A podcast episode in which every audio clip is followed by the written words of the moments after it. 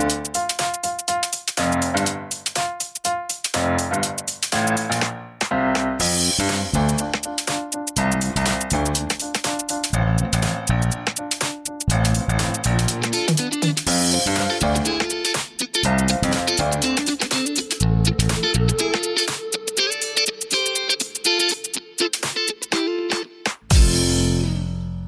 меня зовут Вероника Демина, я продюсер студии «Осторожно, подкасты». И это наш подкаст «Красота требует кэш». Мы делаем его совместно с магазином парфюмерии и косметики «Литуаль». Здесь мы разбираемся, что помогает сохранить здоровье и красоту на долгие годы, а что мешает. На что тратить деньги совершенно не обязательно, а на что жизненно необходимо. Слушайте наш подкаст, запоминайте рекомендации и лайфхаки, но если вас что-то беспокоит, мы советуем обратиться к специалистам.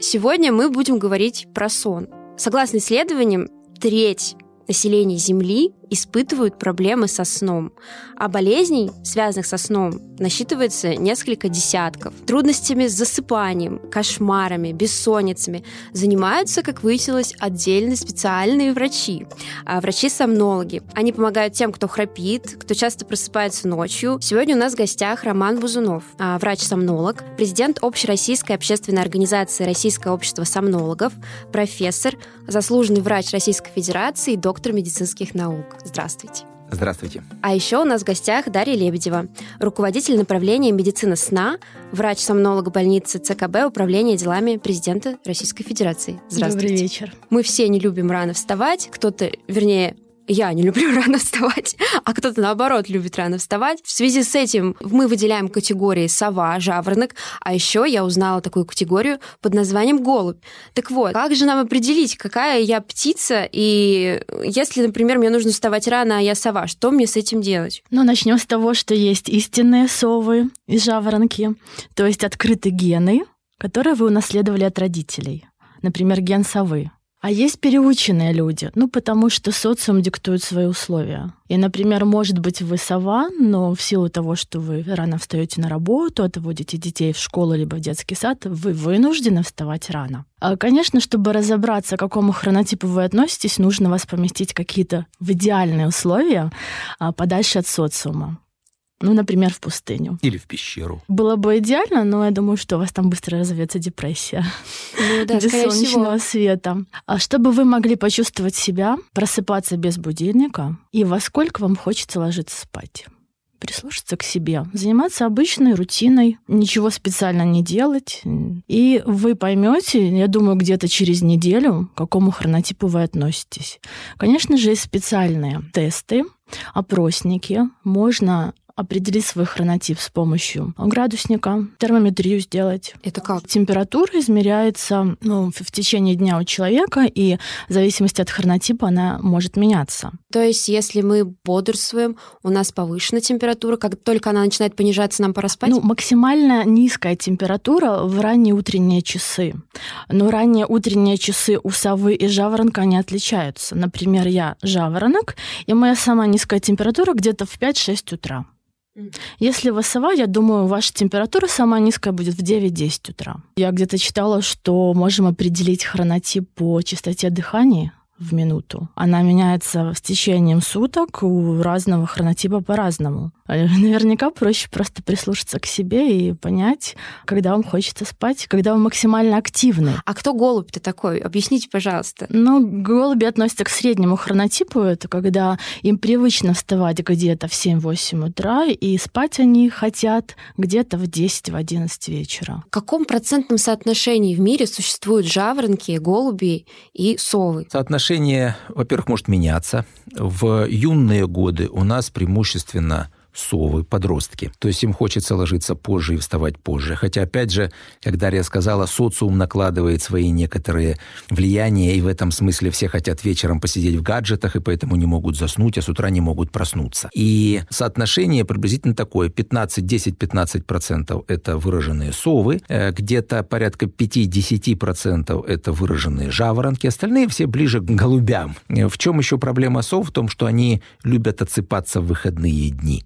Угу. Вот жаворонок, он и среди недели встает пораньше, и в выходные он все равно не может долго спать, а сова может среди недели вставать рано, в 6 утра, потом вечером ложиться поздно и не досыпать, ну, накапливает дефицит сна, а в выходные может отоспаться до часу дня, Мгм. прекрасно выспавшись. И в субботу, и в воскресенье. А затем снова в 6 утра подъем. Но что произошло? Он фактически на 7 часов, если вставал в 6 в рабочие дни, а в час в выходные, сместил свои часовые пояса позже. То есть прилетел из Владивостока в Москву и вставал в выходные позже, и вставал и ложился, а потом с воскресенья на понедельник ему опять нужно улетать во Владивосток. Это так называемый тяжелый социальный джетлаг или синдром смены часовых поясов. И вот это усов сильно их выбивает в выходные дни, и они постоянно находятся в таком десинхронозе. Мозг вообще не понимает, когда день, когда ночь, когда ложиться спать, когда вставать. С ума сойти. То есть мы, не выходя из собственной квартиры, можем сбить свои биологические часы так, будто бы мы улетели на другой край нашей страны.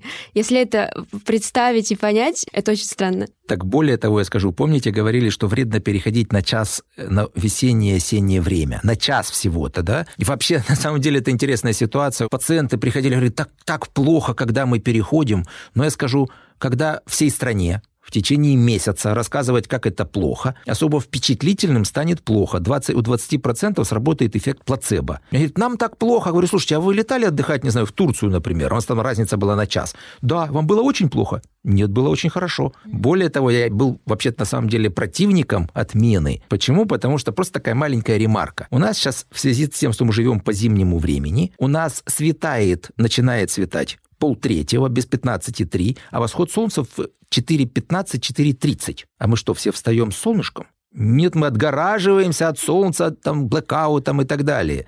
Но если раньше мы гуляли, до, было светло там до 10 пол 11 то сейчас у нас темнеет в 9 полдесятого. И мы из-за того, что мы не переходим на летнее время, теряем порядка 100 солнечных часов в год. А Дарья говорила, что как раз если поместить человека куда-нибудь в пещеру, а мы, знаете, зимой живем в таком, называется, офисная полярная ночь, когда мы выходим еще темно, садимся в офис, из офиса выходим уже темно. И вот там как раз начинаются сезонное эффективное расстройство, сезонная депрессия. Так что так вот много чего завязано у нас на ритмы, на циркадные.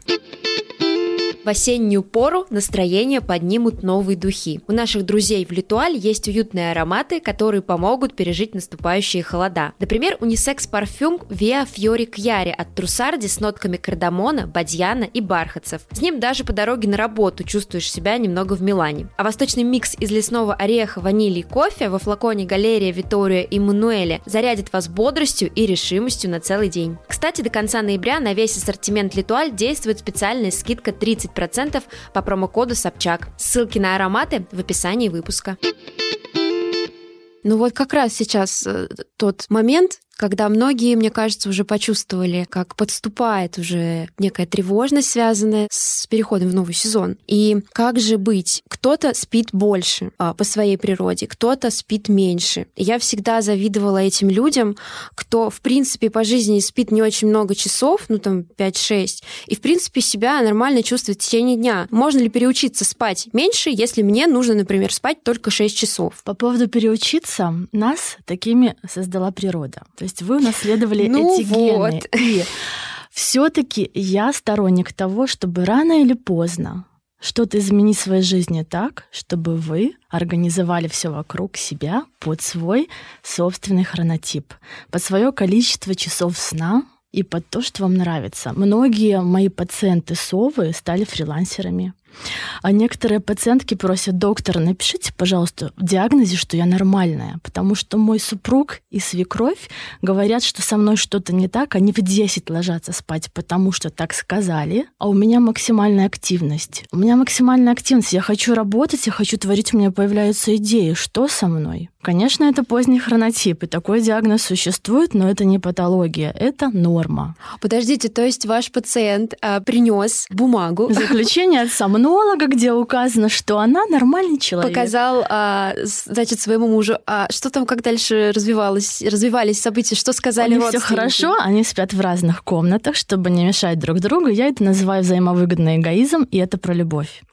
И теперь моя пациентка спокойно встает в 11 утра, Ложится, конечно, поздно, не мешая супругу и свекрови. У нее свой бизнес, ее рабочие начинают свою работу в 8 утра, она подключается к ним ближе к 12 и все прекрасно успевает. Все-таки вы считаете, что лучше не идти поперек а, своих а, личных биоритмов и подстроить свою жизнь вокруг них, а не подстроить себя для какой-то определенной работы вахтовым методом, а, посменной работы и прочих, прочих. Ну, это очень глубоко, и мне кажется, это не только про сон, это в целом про любой аспект нашей жизни. Ну, тут одно маленькое возражение. Представьте, сегодня сова вы, сова, да? Вы встаете в 11 часов утра. Да, мне идеально, Прекрасно. честно. Прекрасно. Но вы улетели во Владивосток, где вам нужно ложиться – на 7 часов раньше и вставать на 7 часов раньше. Угу. Вы же не продолжите всю жизнь там во Владивостоке жить по вашему времени Москвы, потому что тогда это уже 11 часов плюс 7, это во сколько там, в 6 вечера вы вставали бы, да, каждый раз? Ой, как неудобно. У нас организм может перестраивать циркадные ритмы. Основные время задаватели – это время подъема, и это солнечный свет. Угу. И через неделю, 10 дней вы в Владивостоке начнете жить по Владивостокскому времени, хотя тоже жаловаться, что вы там в 11 часов утра с трудом встаете. Но вы перестроитесь. И в этом смысле есть достаточно простые рекомендации, как подстраивать свои ритмы все-таки под нашу жизнь. Те же совы, как я сказал, они не должны отсыпаться в выходные дни. Даже если сова – но он начнет вставать в 7 утра и две недели будет вставать в одно и то же время, вне зависимости от рабочих и выходных дней, он начнет просыпаться за 5 минут до звонка будильника. Это моя мечта. Прекрасно выспавшись. А время отбоя подстроится под время подъема. Но другое дело, что здесь нужно соблюдать режим и иметь силу воли, извините. А нам же хочется погулять, отдохнуть в ну, выходные, конечно, встать же. попозже. Ну, вот тут уж приходится между социумом и режимом где-то посерединке выбирать. Угу. Ну и чем старше мы становимся, я бы хотела отметить, тем сложнее нам подстраиваться под так скажем, чужой хронотип. Ведь когда мы выходим на пенсию, у нас есть э, шанс э, все-таки свои биоритмы учитывать мне так Но кажется. Там другая проблема. Уменьшается количество часов, необходимых для сна. Много факторов. Мы не так устаем, мы уже не растем, мы меньше учимся, запоминаем, а следовательно, нечего восстанавливать. А основная, одна из основных функций сна – это восстановление. То есть мы все работаем на двух работах, дети, внуки, и мечта одна – выспаться на пенсии. Наступает пенсия, лежим день и ночь на диване, телевизор, нет спорта, нет хобби – и нет сна. Ну, например, где-нибудь в 70 лет, возможно, ваша норма будет 6-7 часов. Представьте себе. Ну что ж, подождем. Ну, то есть, если вы истинная сова, но вы будете ложиться во сколько? Ну, вот если в 11 вы хотите вставать. Ну, часов два. Ну, как в два, если ваша норма 7 часов. То есть в 4 где-то по идее, вы должны ложиться спать, но вам же нечем заняться. Все-то вокруг спят, интереса в жизни нету, в квартире скучно, кот уже не интересен, и что? И вы идете к сомнологу, потому что доктор, мне нечем заняться, я хочу в 9 отбой и в 11 подъем. А что доктор может сделать? Во-первых, объяснить, что все, что происходит с вами, это нормально. Но не каждому это нравится. Это правда. Да, есть такое хорошее выражение, что чаще всего бессонницей страдают люди, которые могут спать сколько захотят и когда захотят. Когда нет режима, что еще с пенсионерами бывает, это так называемый дневной сон, причем рваный сон. Человек... Не только с пенсионерами, кстати. Ну, смотрите, человек сел посмотреть телевизор, поспал, почитал книжку, поспал, просто посидел в кресле, поспал. И вот так он может 2-3 часа набрать сна, причем он даже почти помнить об этом не будет. Он будет, нет, не спал, телевизор смотрел, нет, книжку читал. Но эти 2-3 часа сна нужно будет выбросить из ночного сна. А человек-то думает, что он днем не спит, а он хочет еще, вот как Дарья сказала, еще там 10 часов ночью спать, потому что заняться нечем. Он начинает лежать в постели пытаться, а как только начинает лежать пытаться, вырабатывается рефлекс боязни не заснуть, постель-бессонница, ну и понеслось. Ну вот, я так и подумала, что, скорее всего, вот этот вот промежуток 8 часов, допустим, мне нужно спать 8 часов.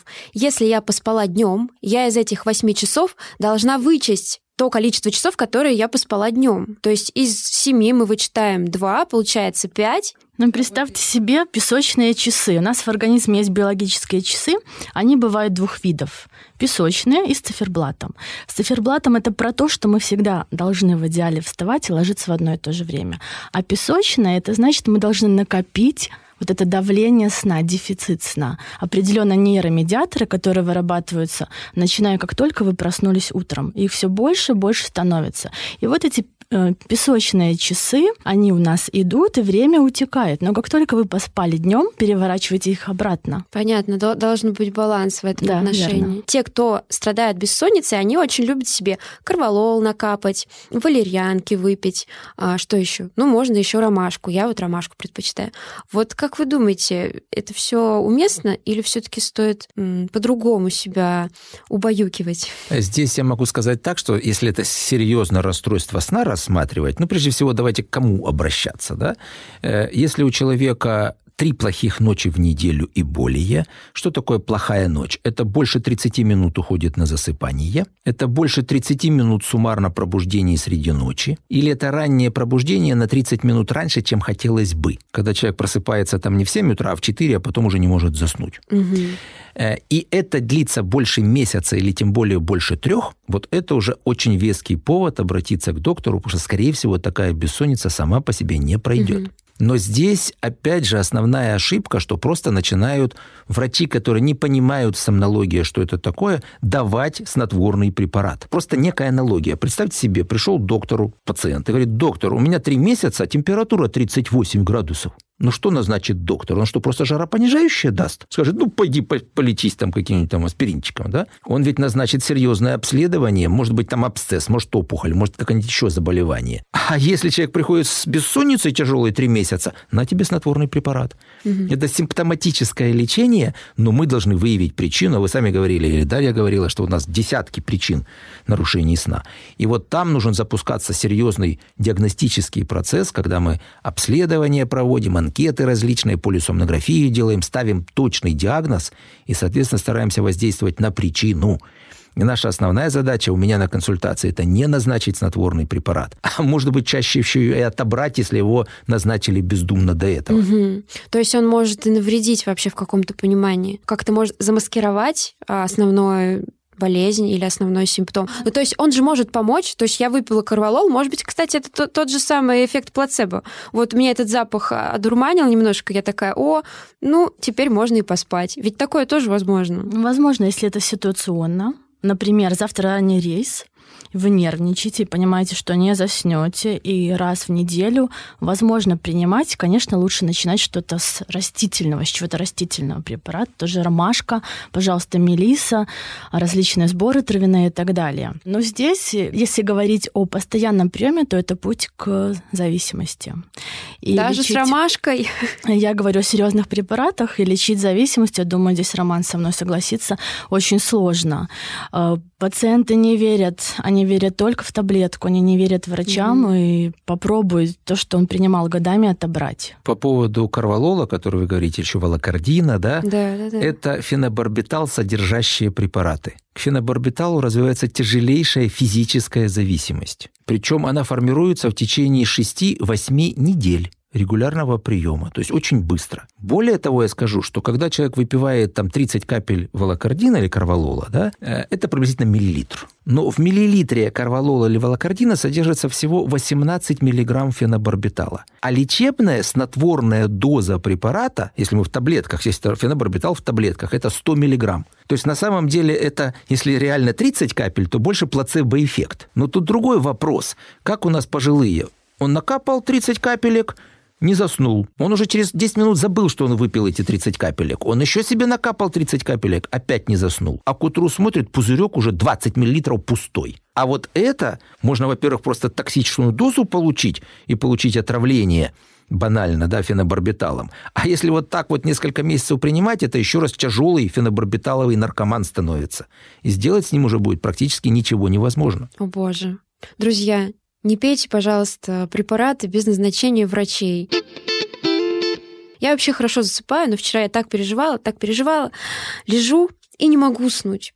10 минут, 15 минут не могу уснуть. Но я себе говорю, где-то я прочитала в интернете, что если лежать просто закрытыми глазами, организм тоже отдыхает, но не сплю. Вот что в таком случае делать? Ну, во-первых, информации все равно мало. Хочется больше и больше расспросить, и я обычно не даю какие-то универсальные советы. Все очень по-разному. Нужно покопаться. С другой стороны, такие нарушения с засыпанием возможны один-два раза в неделю, это считается нормой. Но бывает, разные дни переутомились, или закончили физические упражнения поздно, или вам кто-то позвонил, или завтра ответственный день, и нужно подготовиться. И тут вы тревожитесь, а тревога равно выброс гормона стресса кортизола, который как раз-таки диктует нашему древнему мозгу, что спать ни в коем случае нельзя. Глаза широко открыты, и мы нервничаем дальше уже потому, что не можем заснуть, а времени осталось на сон все меньше и меньше, и уже светает. Да, это страшное чувство, когда на часах уже 4, а ты еще не заснул. Самый короткий ответ — это успокоиться, понять, что вы нормальная, и все, что с вами происходит, это вариант нормы. Есть все-таки здесь одно универсальное правило. Э, если вы в течение 15 минут не заснули, желательно встать, уйти в другую комнату и не ложиться, пока вам совсем не захочется спать. Человек говорит, а как же так? У меня же накопится дефицит сна на следующий день. Так дело в том, что если вы ушли в другую комнату и занялись каким-то нудным делом, и мозг продолжает успокаиваться... Это каким нудным, например? Стирать, гладить, перебирать бумажки, готовить. Да, ну, пожалуйста, уборку делать. Да, это все, о чем я мечтала ночью. Встать и пойти гладить белье. В крайнем случае, я, конечно, немножко утрирую, можно посмотреть телевизор, ну, что-нибудь типа Animal Planet, National Geographic, ну, то есть такие какие-то вещи, которые вас не будут сильно возбуждать. Почему? Время, которое уйдет в итоге на то, что вы заснете, если вы будете заниматься нудным делом, или вы будете лежать в постели и пытаться заснуть, будет одно и то же. Вы и так, и так накопите дефицит сна. Но лежа в постели, у вас будет все время подкрепляться рефлекс боязни не заснуть. И достаточно 15-20 раз попытаться, а у вас не получится, на фоне реально какой-то стрессовой ситуации, вы начнете просто бояться спальни и бояться заходить в спальню. Знаете, как зашел в спальню, сон как рукой сняло. Вот это сформировавшийся рефлекс боязни не заснуть. А как же эти мифы, что я лежу, значит, я отдыхаю? А, это неправда? Во-первых, психологический дискомфорт от этого будет гораздо выше, чем ваш организм отдохнет. Знаете, просто маленькое сравнение. Вот если вы просто всю ночь прогуляли, ну, не знаю, клуб, друзья, знакомые, день рождения. Как вы себя с утра чувствуете? Ну так, не ну, очень. Ну, уставшей, но довольной. Ну да.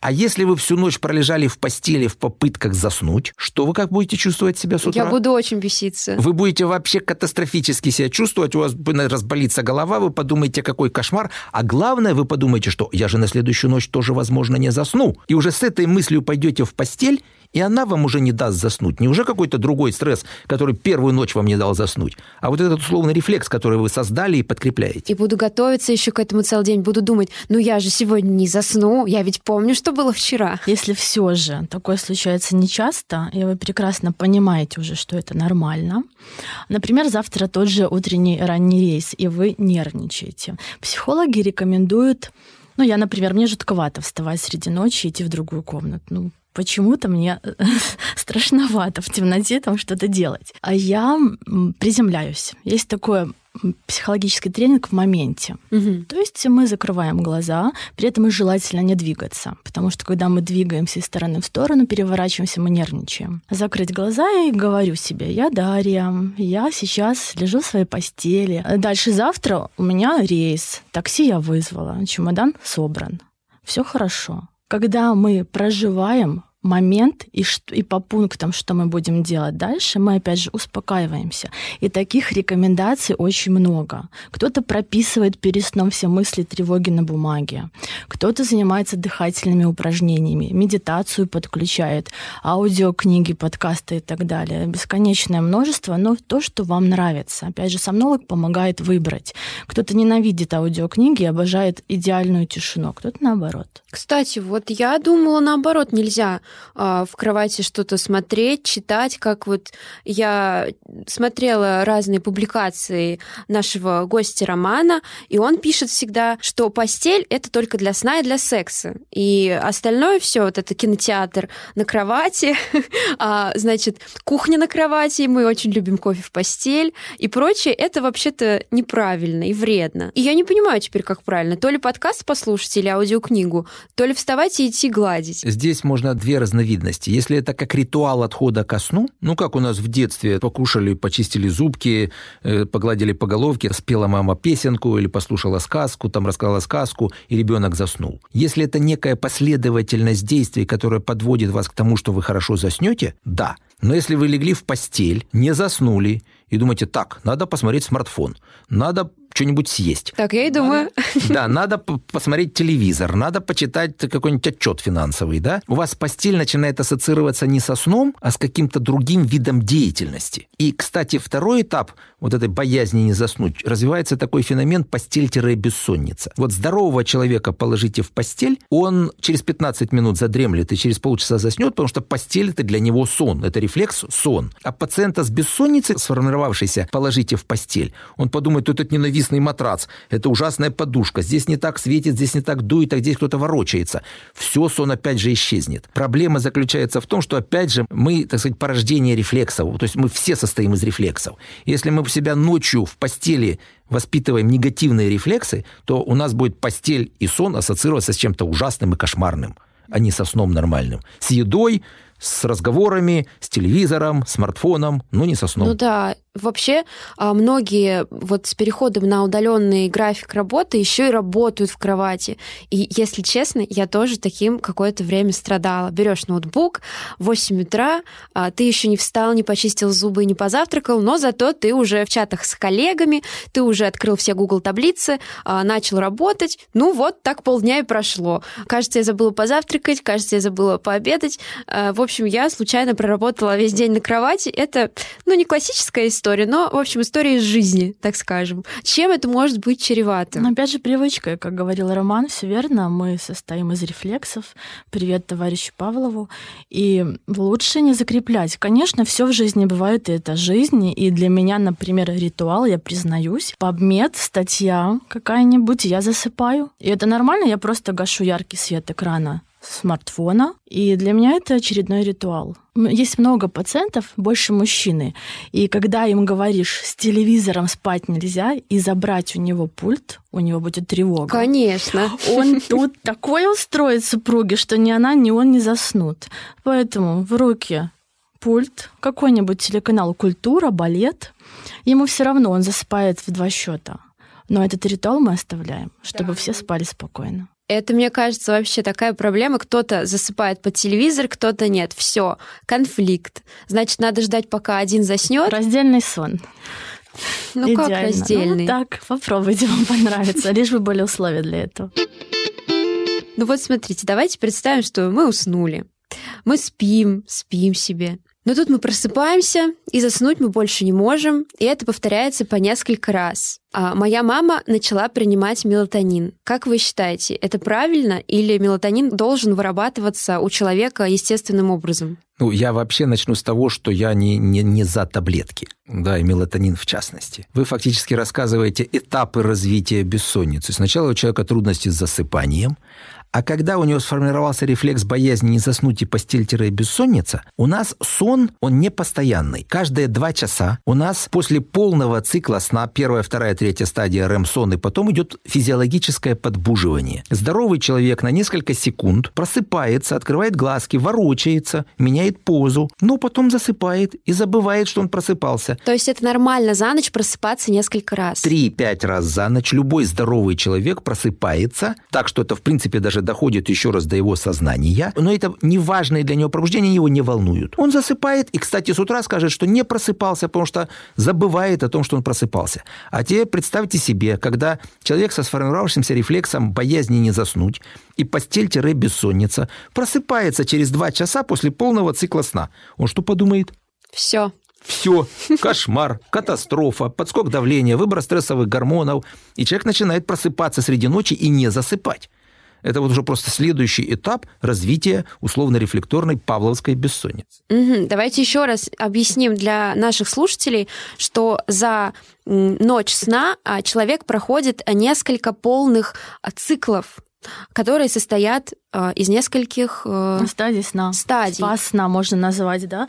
Я бы хотела здесь дополнить, опять же, чтобы люди понимали, почему они просыпаются, ведь тогда им проще успокоиться. Ну да. Так заложена природа, и что сон не совсем безопасная функция. Ведь когда мы спим, нас могут съесть кавычках. Поэтому, наверное, природа и придумала просыпаться через каждые полтора часа, чтобы мы оглянулись и убедились, что мы в безопасности. Не горит ли квартира, не кто-то не вошел ли к нам в комнату, чтобы мы перевернулись на другой бок, иначе он просто у нас затечет, будет невралгия. И чем мы старше становимся, тем меньше процента глубокого сна, а значит больше поверхностного. И если в 15 лет мы не помним наших пробуждений, то, например, ваша мама, у нее ну, глубокого сна, ну хорошо, если там 10%. Значит, она будет помнить уже эти пробуждения, поверхностный сон, и она будет на них концентрироваться. Если вы придете домой, ей объясните, что это нормально, возможно, ей проще будет справиться с этой проблемой. Мелатонин пить не нужно дополнительно. Что касается мелатонина, я выскажу свою точку зрения. Мне кажется, что история о нем немножко раздута. У нас еще он продается в аптеках хорошо, но в тех же штатах просто в магазине, в гастрономии, там же, где и сахар, стоят банки с мелатонином. Давайте который... объясним, что это. Что такое мелатонин? Ну, мелатонин э, на самом деле это гормон. А гормон темноты, а не сна, как многие думают. И да, он участвует участвуют во сне и синтезируются только в темное время, когда темно, но не всегда связан со сном. Если взять животных, то у них тоже мелатонин синтезируется в темное время суток, но при этом они охотятся и не спят. Угу. Вопрос, отвечает ли мелатонин только за сон? Нет, он отвечает за то, чтобы наши гормоны другие активно работали и работали правильно. Гормон роста синтезировался ночью, кортизол ближе к утру и так далее. Все в организме связано. А с точки зрения эндокринологии, тем более, там строгая математика. И чем старше мы становимся, тем меньше мелатонина мы вырабатываем, потому что уже нашим органам расти не нужно, все сформировалось. А вот как раз-таки детям мелатонин очень важен, и очень важно создавать те самые правильные условия для сна, создавать э, необходимую гигиену сна. Угу. Это свет, это ну, звук. Я бы разделила гигиену сна на две части. Это гигиена спальни, непосредственно температура, влажность, э, какой интерьер у вас, подушка, дело и так далее. И гигиена непосредственно, можно сказать, начиная с того, как вы встали утром и что вы сделали. То есть ритуалы на утро, как провели день, насколько было много физической активности, соблюдали ли вы режимы правильный отход ко сну. Те самые простые вещи, которые очень трудно настроить. Другая проблема, э, которая волнует многих, и волнует многих она с очень интересной точки зрения, потому что на самом деле храпят многие, а, но страдают в основном не те, кто храпит, а те, кто рядом. Те, кто рядом спит и это слушают. А, у меня есть куча историй, как храпит парень моей подруги, как храпит моя мама. И люди просто этого не замечают. И вроде никто до конца не понимает, а это проблема, ну, настоящая, которая ведет за собой какие-то последствия плачевные, или это просто, ну, просто так, природа сделала, создала нас такими. Так храп опасен, в конце концов, или это какая-то безобидная штука. Но если то, что вы описали, говорить об этом, то, скорее всего, это социальная проблема, когда не высыпается свидетель сна, тот, кто рядом. Но если этот самый свидетель постоянно толкает свою вторую половинку... А что же с ним еще делать? А толкает не всегда, потому что он храпит, а он потому что как-то не так храпит. То храпит, то не дышит, то заливается, то переливы какие-то.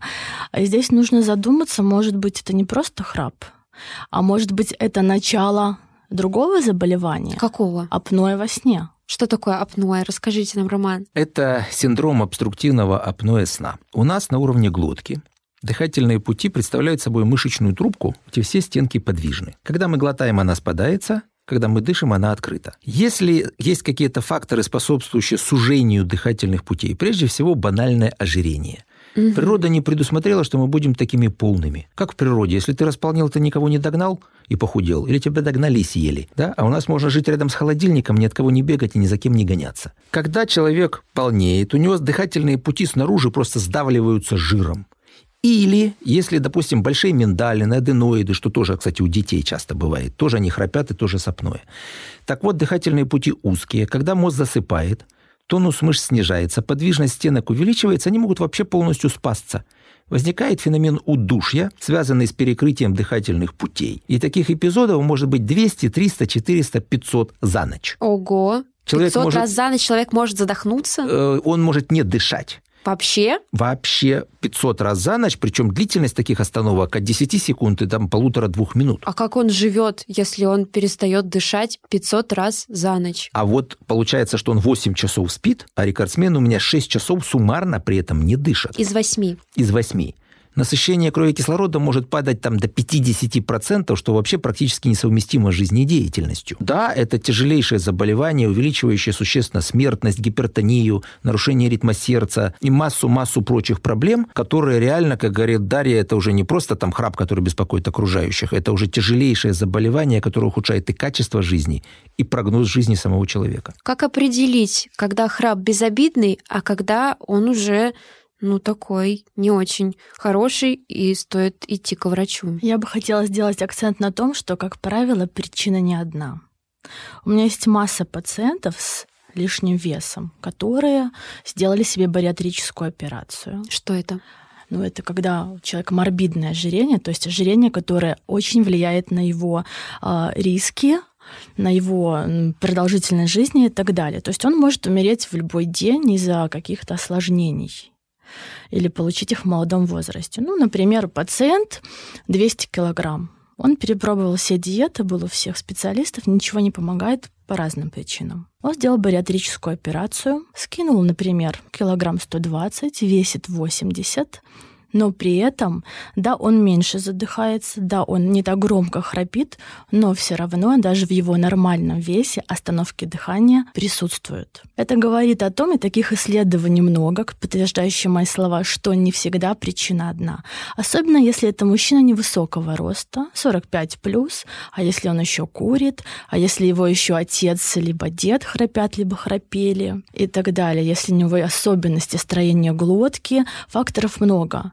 Не всегда нужно искать одну причину. И здесь важно обратиться к врачу, который разложит по полочкам все, все его э, сложные проблемы и на них сможет уже повлиять. То есть храп передается по наследству? Особенности иннервации глотки и строения глотки могут передаваться. Так же, как и если человек похож на своего отца, который храпел, естественно, его строение шеи, а мы знаем, что воротничок рубашки 42-43, скорее всего, говорит о том, что мужчина храпит. Ого. Даже вот так выверено да, уже. Только измерив шею, уже супруга может а, подумывать о том, чтобы проверить своему супругу а женщины? сон. Чаще храпят мужчины. Почему? Потому что если набирает вес женщина, все-таки жировая ткань откладывается в бедрах, на ягодицах.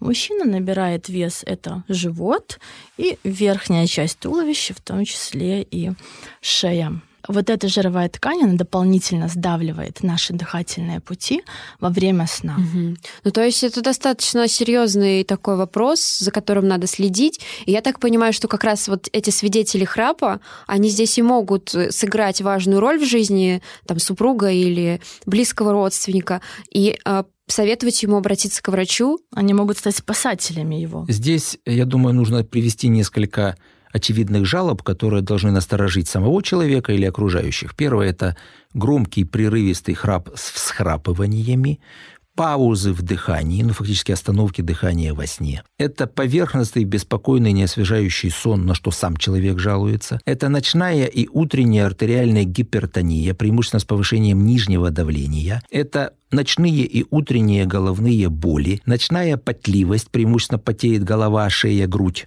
Это ночная отрыжка, это усталость, разбитость с утра, это тяжелейшая дневная сонливость. Вот потому что, почему сонливость? Потому что каждая остановка дыхания заканчивается тем, что просыпается мозг и подает команду дыхательным путям открыться. Если 500 раз за ночь остановилось дыхание, это 500 раз проснулся мозг, чтобы подышать. И, соответственно, сколько бы человек ни спал, он выспаться не может. И отсюда тяжелейшая дневная сонливость, когда человек засыпает чуть ли не во время разговора, не говоря уже о работе, там, руле автомобиля и так далее, и так далее. Кстати, из социальных последствий это очень высокая аварийность на дорогах у таких пациентов. Ну да, они засыпают во время да, вождения. Да, в 4-7 раз выше вероятность попасть в ДТП у пациента с тяжелым апноэ выше из-за засыпания за рулем. А это самые летальные ДТП, потому что человек не отклоняется, не управляет автомобилем. Более того, если раньше для того, чтобы разогнаться, надо было скорости переключать, сейчас нога просто падает на педаль газа. Угу. Да, у меня был такой один печальный случай, когда рассказывали, пациент, ну, он на хорошей машине был, но он как?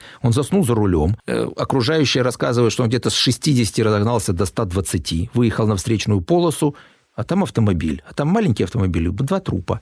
Угу. Вот такая печальное последствие бывают у топной сна. И, кстати, с 2016 года, с 2016 года в Европе это так называемое декларируемое заболевание. Если ставят тяжелое апноэ, или человек должен лечиться и подтверждать это все время у докторов, или это основание для отзыва водительской лицензии. А в России это действует? Нет, к сожалению, не действует. У нас, у нас даже более того, у нас нет статистики. Вот на Западе есть статистика засыпания за рулем. Есть определенные критерии, по которым полицейский оценивает это как засыпание за рулем. Первое – это хорошая видимость есть. Второе – возможность у человека затормозить. То есть он раньше увидел это препятствие. Отсутствие тормозного следа, немотивированный выезд на встречную полосу. Ну, несколько критериев, которые говорят о том, что человек, скорее всего, заснул. А у нас постоянно идут какие-то сообщения «заснул, заснул, заснул, заснул». Но если вы посмотрите статистику ГИБДД, вы не найдете там строчки засыпания за рулем. Но вот так построена наша отечественная статистика. А во что тогда вписывают этих людей, которые уснули за рулем? Просто выехали на встречную полосу ни с того ни с сего? А, ошибка вождения, отвлекся, еще что-нибудь такое. Да, если мы вообще статистику коснемся, у нас же на дорогах гибнет что-то там 20-25 тысяч человек да, в год. По мировой статистике 20% всех ДТП – это засыпание за рулем. Ничего себе. Да, значит, если мы просто посчитаем от 20 тысяч, это 4 тысячи человек гибнет. Вы знаете, когда у нас падает самолет, 200 человек, у нас прям трагедия. А тут за год гибнет 4 тысячи, заснув за рулем. Это сколько получается там 20 самолетов по 200 человек, да? Ну, что ж, бывает. Как вы думаете, важно эту строчку вводить? Как, как это менять-то? Это нужно обучение людей, раз, тому, что делать, чтобы не заснуть за рулем. Это нужно регулирующие всевозможные процедуры, чтобы выявлять таких людей и соответствующим образом лечить. У нас же есть перечень противопоказаний к управлению автомобилем, да, и некоторые болезни вот являются противопоказанием. Ну, надо, значит, думать о том, что, да, таких людей выявлять, лечить или лишать их возможности управлять автомобилем. Ну что, друзья, тогда, наверное, важно будет подчеркнуть, что если ваш близкий человек храпит, и если вот как э, нам сказали наши эксперты, он всхрапывает в какой-то момент резко, а потом э, тишина, а потом он снова начинает храпеть, это свидетельствует о том, что у него останавливалось дыхание, и это уже не норма, и лучше бы ему обратиться к специалисту. Основной критерий — это дневная сонливость. Вот буквально сегодня у меня был пациент, и я не могла с ним долго поговорить, он засыпает на приеме. Он вроде бы слушает меня, но я вижу, что он уже не концентрируется на словах, он хочет так сильно спать. Меня всегда удивляло, как люди не замечают, что они храпят. Это так громко, и это так неприятно для них. К сожалению, да, если человек живет один, либо спит один, никто ему не подскажет, храпит он либо нет, задыхается, либо нет. Поэтому если если вы, несмотря на то, что спите примерно свою норму часов сна, испытываете выраженную дневную сонливость, засыпаете за рулем при монотонной езде, на совещаниях, на работе за компьютером, либо в кабинете у сомнолога, как было у меня сегодня, то это повод проверить сон и понять, действительно ли он качественный, действительно ли там все нормально, когда я сплю. И давайте перейдем к еще одной теме, она соотносится с названием нашего подкаста «Красота требует кэш». Это гаджеты. Моя любимая тема и наша рубрика «Какие гаджеты существуют для того, чтобы контролировать сон, и надо ли мне это?» Вот я знаю, что есть умные будильники с имитацией рассвета. У меня есть такой, но, по-моему, я им так ни разу не включила. Есть э, трекеры сна. Что вы думаете на эту тему? Они нам вообще нужны? Знаете, у меня раз-два в месяц обязательно забегает пациент на консультацию, который говорит, доктор, у меня большие проблемы со сном. Я говорю, ну расскажите жалобы.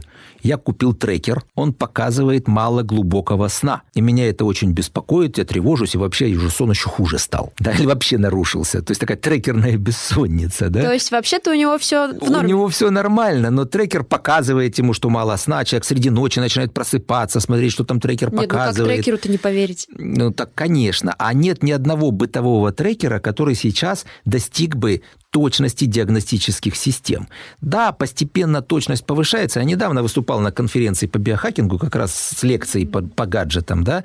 Вот у нас есть такой Aura Ring, например, да. Что это? Колечко такое, которое мониторирует сон, на палец одевается, там много датчиков разных, и, в частности, определяет стадии сна. Ага. Поверхностный сон, глубокий сон, REM-сон. Еще 2-3 года, 4 года назад точность была всего около 60%. Ну, то есть совсем никакая. Исследования прошлого года, 2020, показывают, что алгоритмы достигли того, что точность уже приблизительно 75-80%. Но все равно это еще недостаточно. Более того, очень большой разброс. У кого-то он может более-менее точно показывать, а у кого-то может показывать полную чушь. А если человек впечатлительный, он начинает верить гаджету и думает, что у меня реально плохой сон. И бежит к вам. Нужно, знаете, все такие гаджеты продавать, и тогда будет куча пациентов, которые думают, что они плохо спят. Тревожных пациентов. И приходить к нам на консультацию. Подождите, так а зачем они вообще нужны, если у них точность такая? Не, не точная. То есть они не определяют истинный сон, они по каким-то косвенным данным, например, у вас снизился пульс, вы перестали двигаться, и он понимает, скорее всего, вы заснули. Mm. А может и нет. Да, можно обдурить трекер, можно просто лежать без движения, и он может детектировать у вас сон. И тревожных пациентов становится больше из-за этих трекеров. Прекрасный актиграф, чтобы оценивать, сколько часов вы спали. Достаточно. Шагомер, почему нет? Будильник почему нет? Можно в целом оценивать, сколько вы поспали. Вот более-менее точно они показывают общую длительность сна и режим тоже могут показывать. То есть, если вы хотите как-то наладить режим, посмотреть, как вы в этом месяце там начали как-то лучше соблюдать гигиену сна, чем в прошлом, вот в этом смысле это такой своеобразный дневник сна. Да, знаете, вообще интересно, зачем ведут дневники сна или дневники питания. То, что мы съели вчера или как мы поспали вчера, мы помним. Что было три дня назад, мы почти не помним. Ой, а да что мы было... что вчера-то не вспомним. А что было неделю назад, человек нам рассказывает сказки, как ему казалось бы, ел он или спал неделю назад. Вот у него сегодня хорошее настроение, он скажет, что хорошо неделю назад спал. Плохое настроение, он скажет, что он плохо спал. Да? Вот в этом смысле трекеры хороши, потому что они позволяют вот мониторить в целом такой процесс сна, когда человек спал, сколько спал. Но стадии сна пока еще, к сожалению, точно не определяют. Это одна из причин, почему я перестала работать с эндокринологом. Пациент с диабетом, и я вижу гликемия 15. Препараты назначены. Доктор, я вообще ничего не ем. Ни капли сладкого. Вот только воду пью и огурцы ем. Все. Естественно, когда пациент не выполняет твои рекомендации, у тебя опускаются руки и не хочется работать. Все-таки сомнология это та наука, где мы быстро видим результат. Э, в частности, например, лечение того же апноэ сна и довольного пациента, который наконец-то выспался. Впервые за всю жизнь, может быть. А что касается гаджетов, мое мнение, я разговариваю с пациентом, спрашиваю, чем он пользуется, чем бы он хотел пользоваться, и дальше возвращаемся к гигиене сна. Например, у меня есть световой будильник, но он мне не помогает. Почему я сплю в маске? А почему вы спите в маске? А, мне так нравится, я не люблю плотные шторы, я очень света и солнцезависимый человек, и для меня это важно. И я страдаю в Москве вот в такой период. Я думаю, таких много соберется. Ну, вообще, да. И используя маску, я могу не использовать плотные шторы и у меня всегда дома светло. А этот будильник, да, он имитирует рассвет. Но я опять могу развернуться от него спиной и прекрасно спать себя дальше. Но зато я утром использую очки, которые имитируют солнечный свет. Сейчас в эту пару года, когда мне очень его не хватает. Это что за очки такие волшебные? Это очки, которые надеваются как обычные очки, но они светят не в глаз, а как бы сверху на глаза. И наш организм, наш мозг думает, что это стало солнце. И сигналы поступают в наши внутренние биологические часы. Это Настоящие клетки, это не просто красивая фраза, а они через спиной мозг уже подают сигналы во все органы и ткани и говорят им «просыпайтесь», и начинает вырабатываться гормон, отвечающий за аппетит, за настроение, мы хотим есть, мы хотим в уборную и так далее. Повышается настроение. Это можно использовать утром, пока вы пьете кофе, либо завтракаете, можно использовать в офисе, если вы не бываете на свежем воздухе, либо если вот как сейчас короткий световой день, и мы практически не гуляем. Я прошу прощения, а дорогие вот эти очки? которые имитируют солнце? Я покупала года два назад, что-то около 15 тысяч. Сейчас около 20, наверное. Ну, да. достаточно дорогое удовольствие. Ну, это того стоит. Я думаю, что вот как раз-таки на очки а я бы потратила деньги, если я люблю солнце. Здесь э, абсолютно точно есть даже диагноз такой сезонное эффективное расстройство или сезонная депрессия, связанная с недостатком солнечного света. И основным методом лечения является именно светотерапия. Ну, конечно, неплохо бы улететь куда-нибудь в страну. Доминикану. Доминикану, да. Ну, сейчас, а ее открыли уже, уже можно летать, а да? А пациенты как? Ну да. Но дешевле купить очки, чем летать в Доминикану. Вот достаточно полчаса-час воздействия вот такого яркого света с э, спектром, который напоминает солнечный свет, чтобы организм подумал, что вы на солнце, и начал продуцировать серотонин, дофамин, гормон счастья, и вообще жизнь бы показалась гораздо лучше и э, лучшими красками заиграла. Неплохой лайфхак. Э, солнце зажег себе э, в глаза, и все, и радуешься. Ну, говорят же, что солнце это самое главное время задатель. Если нас поместить в ту же пещеру, мы что-то про пещеру сегодня раз говорим, то рано или поздно каждый из нас начнет свои часы сбивать. Кто-то будет чуть быстрее, стрелка будет крутиться, у кого-то помедленнее, зависит от того, мы сова, жаворонок. Поэтому нужно солнце, чтобы каждое утро стрелки возвращать на место. И только так наши все, представьте, все процессы в организме, в каждой клетке, в каждой митохондрии будут идти по часам. Гормоны идеальные, глюкоза идеальна, настроение стабильное. Нет этих срывов. Как важно солнце. Только бросить бы работать. И на работу идем с удовольствием. Я, например, хожу на работу пешком 40 минут каждый день и возвращаюсь обратно, и это время... Мне далековато будет. Вы можете машину оставлять где-то подальше от работы, и вы сможете хотя бы получить э, солнечные лучи. Это намного полезнее даже в пасмурную погоду, чем искусственная лампочка. Ну, конечно, мы все свет. в метро спустились, там едем час. Там не то чтобы солнечный свет, там еще и в маске ничего не видишь. Ну да, Возможно, возможно. У вас можно, все в ваших руках. Можно выйти за одну станцию метро, те, кто на общественном транспорте. У меня квартира в области, но я ее сдаю, а живу около работы, чтобы ходить пешком. Снимаю квартиру. Ого. Поэтому все можно, если захотеть. Друзья, на этой ноте мы заканчиваем наш выпуск про здоровый сон. Впереди нас ждут непростые времена, впереди зима, вечная темнота и, в общем, сонливость. Ну, я хочу сказать спасибо нашим сегодняшним а, экспертам. Мне очень понравился сегодняшний наш разговор. И что я хочу сказать? Этот вопрос касается всех. А, мы выделили сегодня несколько важных аспектов, которые могут стать а, очень опасными для человека. Это храп, который может вызвать остановку дыхания. Ну а другие моменты и разные прочие вещи всегда можно решить а, либо самостоятельно, либо обратиться к врачам-сомнологам. Спасибо вам большое. Спасибо. Спасибо, что позвали. Это был подкаст «Красота требует кэш». Над этим выпуском работали я, автор-ведущая Вероника Демина, редактор Таша Данилова, дизайнер обложки Екатерина Коновалова и Дарья Паясь, звукорежиссер Михаил Бень и композитор Саша Начита. Слушайте нас на всех платформах, ставьте звездочки в Apple и пишите отзывы. А если у вас есть вопросы о красоте и здоровье, присылайте их нам на почту osta.podcast собака gmail.com. Подкаст выходит каждый четверг четверг. Пока-пока.